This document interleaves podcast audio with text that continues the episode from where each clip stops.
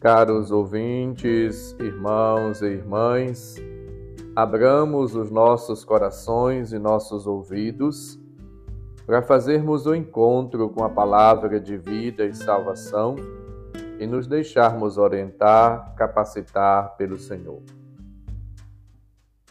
Por que me chamais Senhor, Senhor, mas não fazeis o que eu digo? O Senhor esteja convosco, Ele está no meio de nós. Proclamação do Evangelho de Jesus Cristo segundo Lucas, capítulo 6, versículos 43 a 49. Glória a vós, Senhor. Naquele tempo, disse Jesus aos seus discípulos: Não existe árvore boa que dê frutos ruins, nem árvore ruim que dê frutos bons. Toda árvore é reconhecida pelos seus frutos. Não se colhem figos de espinheiros, nem uvas de plantas espinhosas. O homem bom tira coisas boas do bom tesouro do seu coração, mas o homem mau tira coisas más do seu mau tesouro pois sua boca fala do que o coração está cheio. Por que me chamais Senhor, Senhor, mas não fazeis o que eu digo? Vou mostrar-vos com quem se parece todo aquele que vem a mim, ouve as minhas palavras e as põe em prática. É semelhante a um homem que construiu uma casa Cavou fundo e colocou alicerces sobre a rocha. Veio a enchente, a torrente deu contra a casa, mas não conseguiu derrubá-la, porque estava bem construída. Aquele, porém, que ouve e não a põe em prática, é semelhante a um homem que construiu uma casa no chão sem alicerce. A torrente deu contra a casa e ela imediatamente desabou, e foi grande a ruína dessa casa. Palavra da salvação, glória a vós, Senhor. Caros ouvintes, irmãos e irmãs, somos chamados à prática, à vivência da palavra de Deus. Caminhar sob o olhar amoroso de Deus que nos ama com fidelidade, na obediência, no cumprimento dos seus ensinamentos, observando tudo que o Senhor nos transmitiu, nos ensinou por meio da sua palavra. Jesus, ele compara as pessoas a árvores. A árvore boa que dá bons frutos e a árvore má que dá maus frutos. Estas palavras de vida e salvação proferidas pela boca de Jesus orientam-nos do interior para o exterior, do coração para os atos, mas também do exterior para o interior, dos atos para o coração. Portanto, somos chamados a rever a analisar a nossa vida, nossas atitudes, nossos sentimentos, desejos e vontades e compará-las com aquilo que Jesus nos ensinou. Somos árvores boas ou más? Somos pessoas do bem ou do mal? O nosso coração está cheio de coisas boas, novas, dinâmicas, que produzem e provocam vida, realização plenas, ou nossos corações estão cheios de coisa, coisas más, maldade, maus desejos, sentimentos ruins.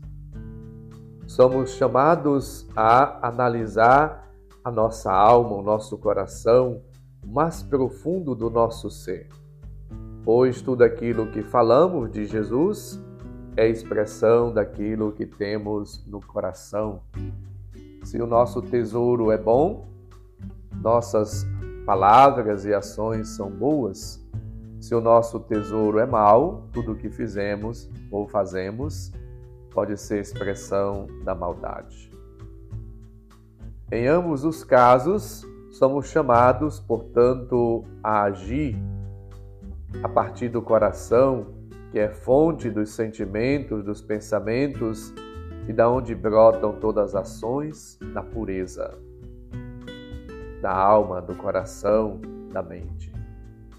Observando a exigência de Cristo, que não basta só dizer Senhor, Senhor, proferir a fé, mas exige atos concretos de obediência, de fidelidade, de vivência da palavra que ele mesmo nos ensinou.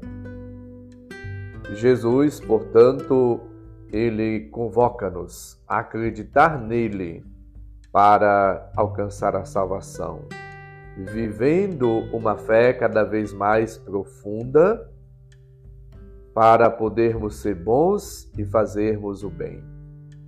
A fé que vem da escuta e do acolhimento da Sua palavra.